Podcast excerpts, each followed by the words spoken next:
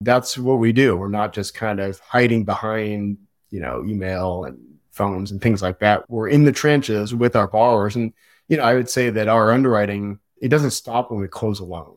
I mean, we're getting, for the most part, financial reporting every month for every borrower. And we're not just getting it and filing it away somewhere. We're actually looking at it. And so we're staying really close to these borrowers from, you know, the time of inception all the way through maturity of the loan.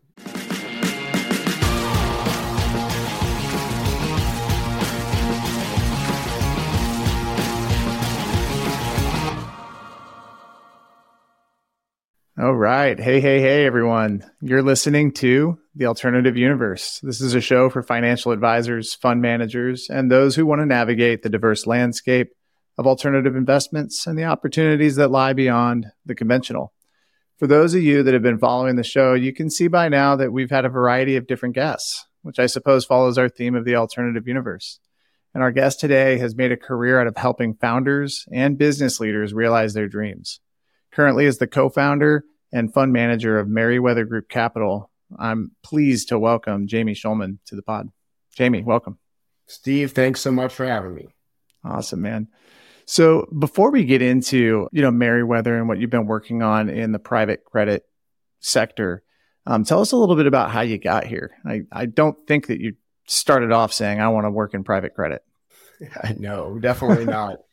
Uh, so I just as a quick background on myself, I, I first of all I live here in Portland, Oregon. Proud to be in the Pacific Northwest, where I've been for most of my life. Up until founding Meriwether Group Capital, I had been in commercial banking for 27 years. That was my entire career was basically all in commercial lending, helping entrepreneurs and founders, working with teams doing credit as small as kind of mom and pop businesses to more kind of core middle market and really everything in between. My entire life's work has really been on the lending side, which I've uh, obviously enjoyed uh, to get me to this point. That's amazing. How how did you find yourself in in the world not just of banking but specifically in lending?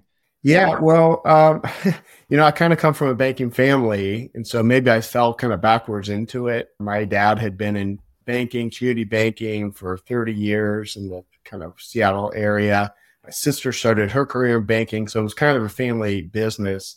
You know, I'll be honest with you, I don't think anyone goes to college to try to get a banking degree because I don't think it exists. So, but I, it was kind of what I was familiar with growing up. And so it was an opportunity that I got out of college and I found that I really enjoyed it. And so I've just stuck with it this entire time. Love it. Love it. Um, and have you always been in Portland, Oregon? Is that where you were raised?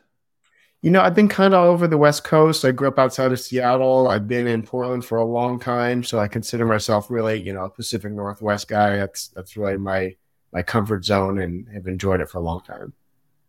I love it, man. I love the Pacific Northwest. I tell people all the time, it's just incredible when you get there. You've never seen shades of green like you do when you get off the plane in, in Portland or really anywhere around the Pacific Northwest. It's so beautiful, so lush it's a beautiful place. Of you know, it's a great community to to live in and, and raise a family, and uh, we've enjoyed it for a long time. Very good, very good. Yeah, those shades of green do come at a price, though, right? Takes a lot of water. A little rainy at times. but that's okay. We you have know, like, like I, you and I have talked. I spent a, a, little time in Portland shortly after high school in my early college years, and I lived there one year. I was doing part time bicycle messenger work, Jamie, in Portland, Oregon, and I swear it rained for 100 days. I believe it. I believe it. It's just it's a good excuse to make sure you have good rain gear and footwear and you know all that stuff. Exactly. No umbrellas in Portland. all right, man. So you've been in banking for quite a while now and and you know onto your current opportunity you're working with Meriwether and you guys focus on private credit. Tell us a little bit about that. Um, what does that mean? Sure. So, you know, something I just really appreciated kind of along the way in my banking career was that I always just saw this kind of niche of businesses that I felt like should have access to capital, but based on how banks are structured, just couldn't couldn't quite get there. And that doesn't make the business a bad borrower per se. It just means that you know banks and credit unions and other uh, lenders kind of have their box, and if you fit within it, great. If you don't, you know, it's kind of a yes or no. It's not really much of an in between. And I felt like there's opportunities there for quality businesses where on a risk adjusted basis, someone could price those loans and structure them in a way that worked for the borrower and for the lender. And that's kind of the basis for the idea of Meriwether Group Capital. I would also share that private credit is not, it's not like I created private credit. It's existed for a long time.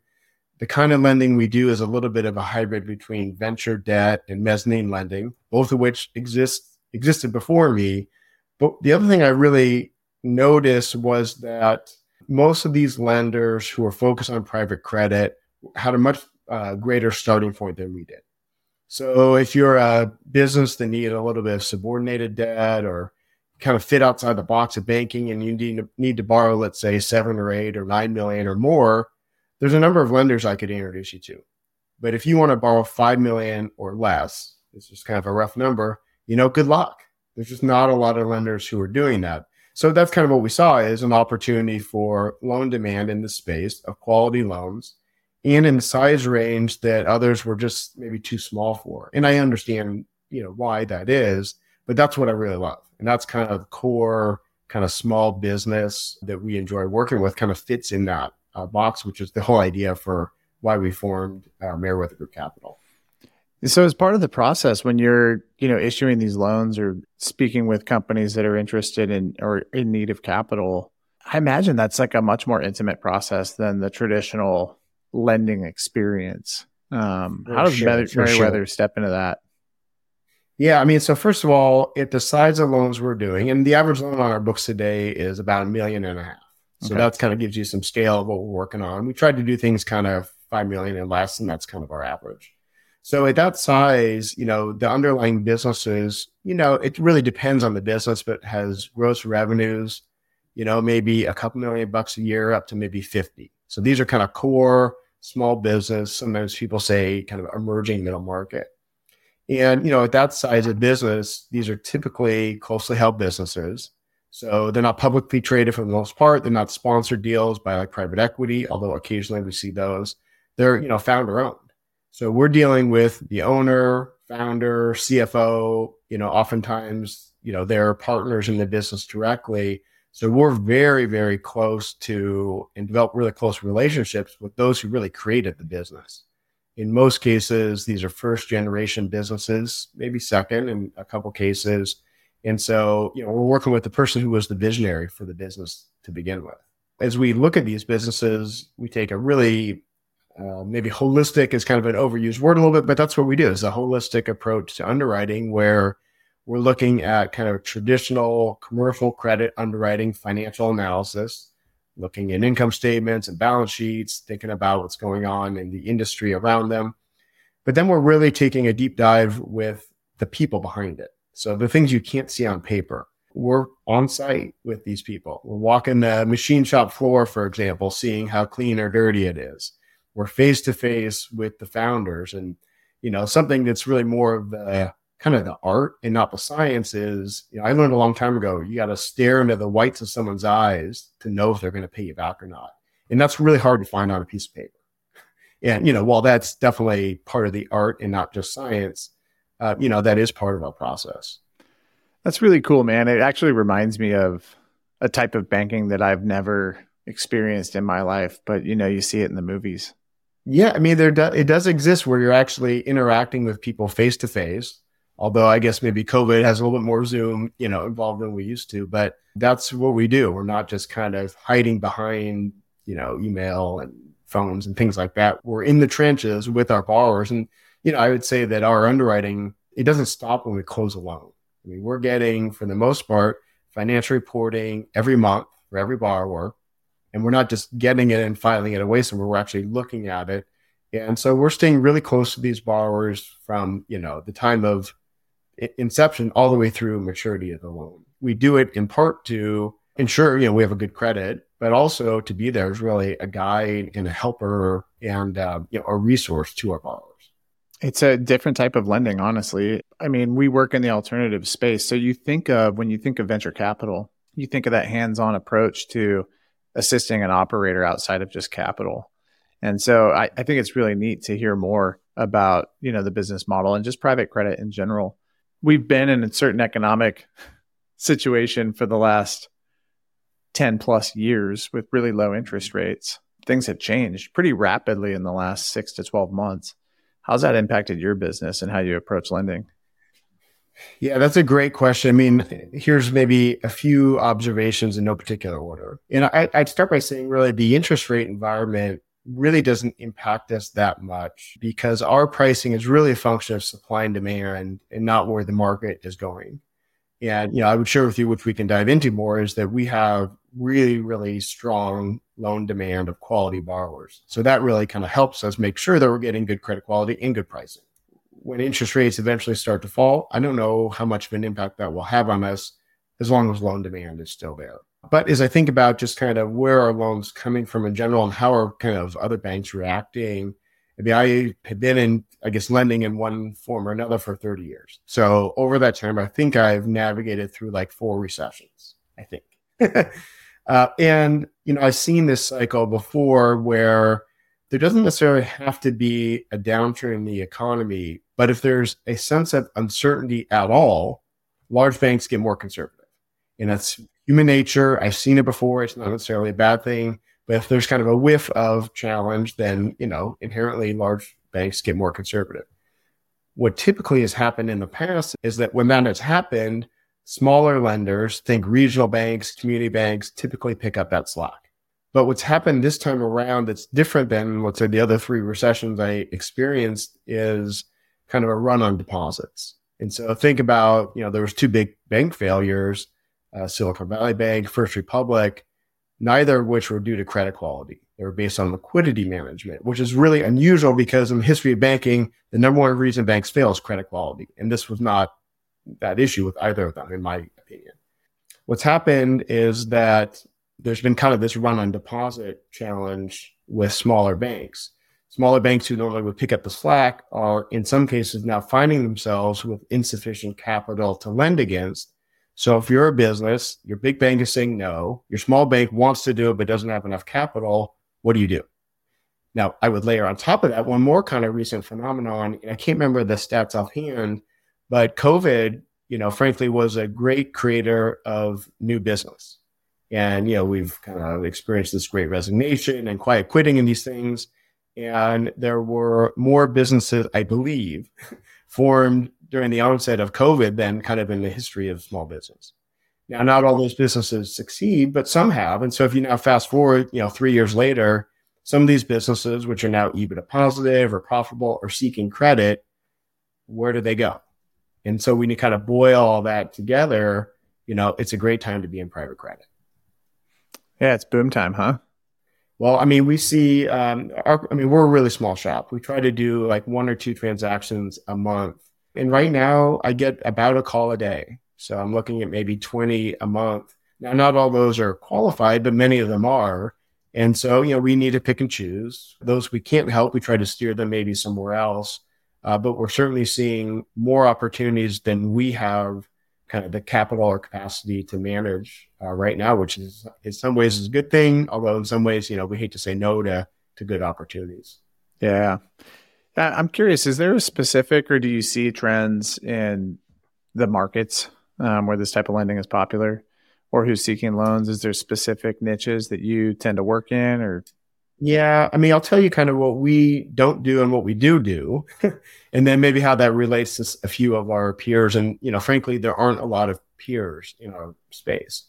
So first of all, we try to not work with companies where we can't easily understand how they make money and how they're going to pay us back.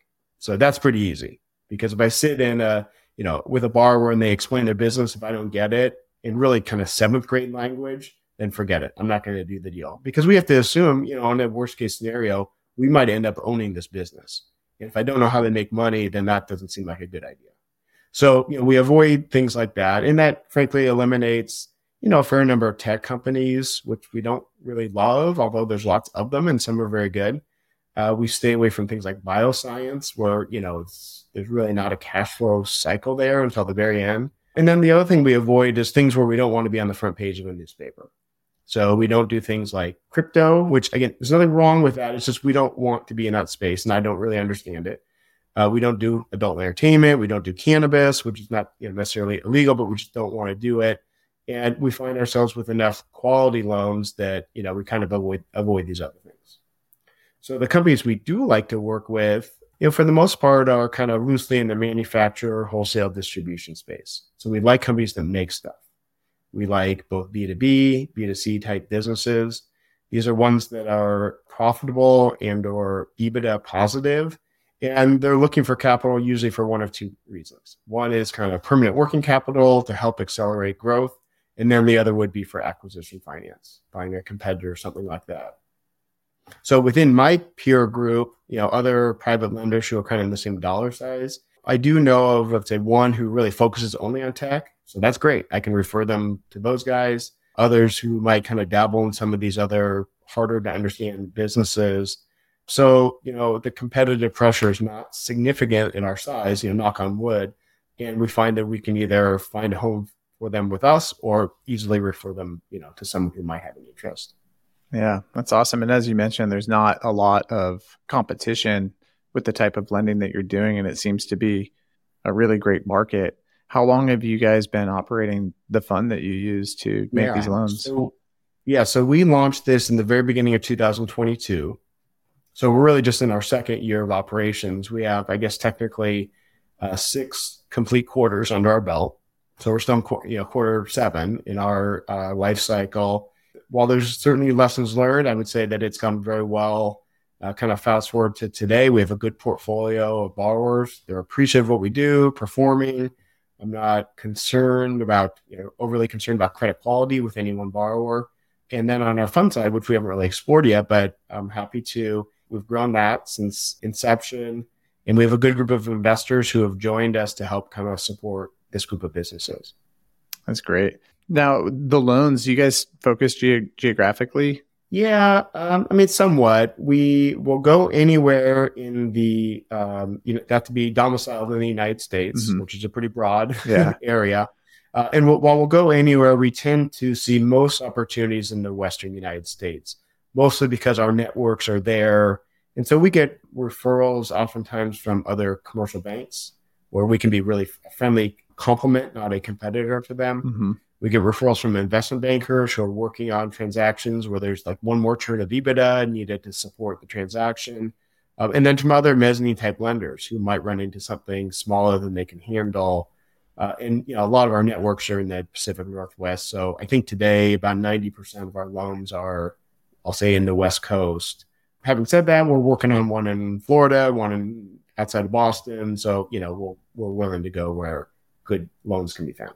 Awesome. Well, when you come out to Boston, you'll have to look me up and we'll go get a lobster roll, Jamie.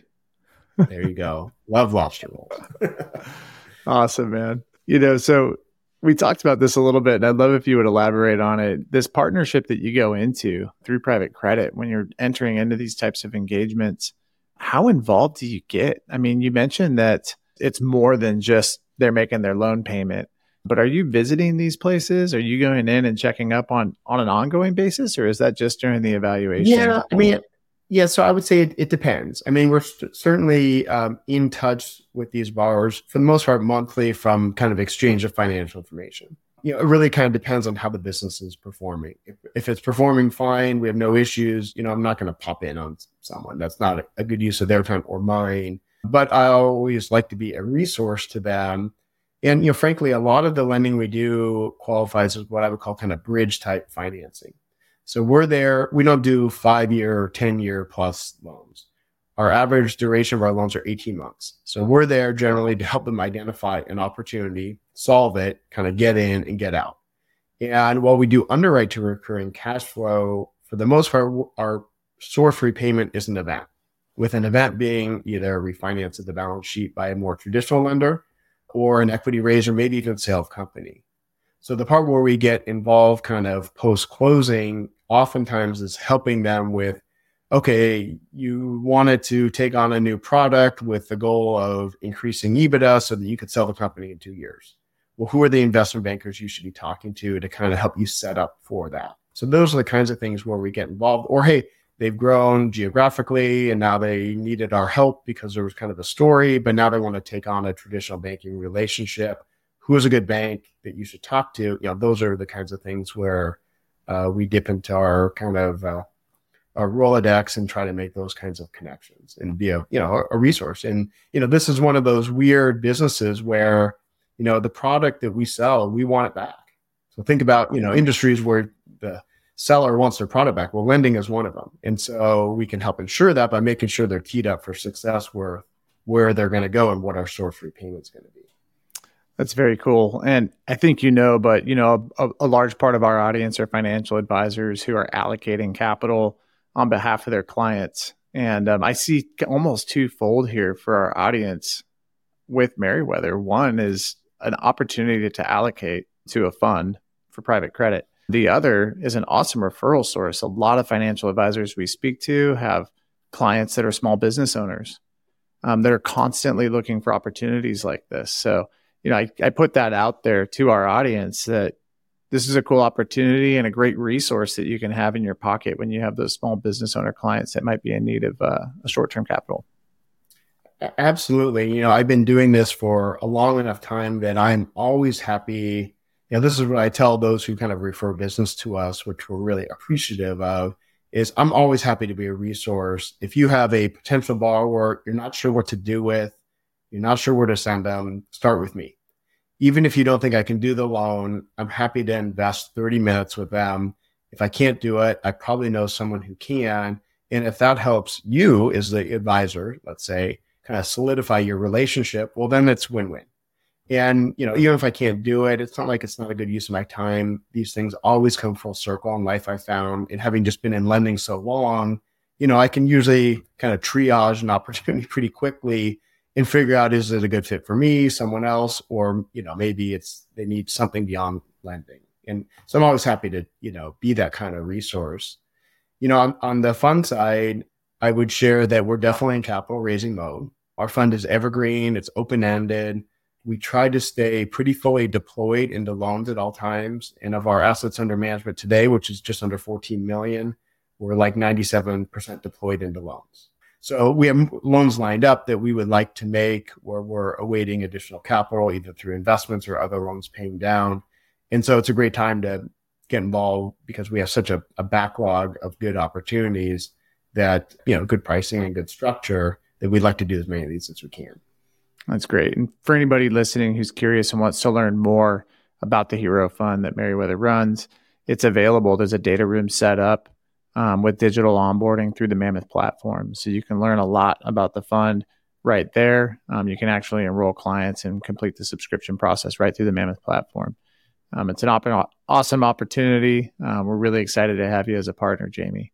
Well, us too. I mean, this is, uh, you guys have been great for us, you know, put in our kind of shameless plug here, but we're trying to expand our universe of those who can benefit from our fund. It's really kind of an income style strategy. So this is not a growth fund. We're never going to have 20 or 30% upside or downside. This is all about capital preservation and then a recurring income stream, which we do through a quarterly distribution. Our target return is 10% annually, which is above market, I believe, for kind of private credit of this size. And we're really proud that we've exceeded that return every quarter since inception of the fund. Wow. So, you know, for those who are looking for a little bit of yield upside, diversification into commercial credit and with a modest, you know, my opinion, a modest degree of credit risk, uh, this can be a great diversification tool. That's amazing. Well, congratulations. And before we wrap up this episode of the pod, I was wondering if there's any takeaways you want to leave with our audience.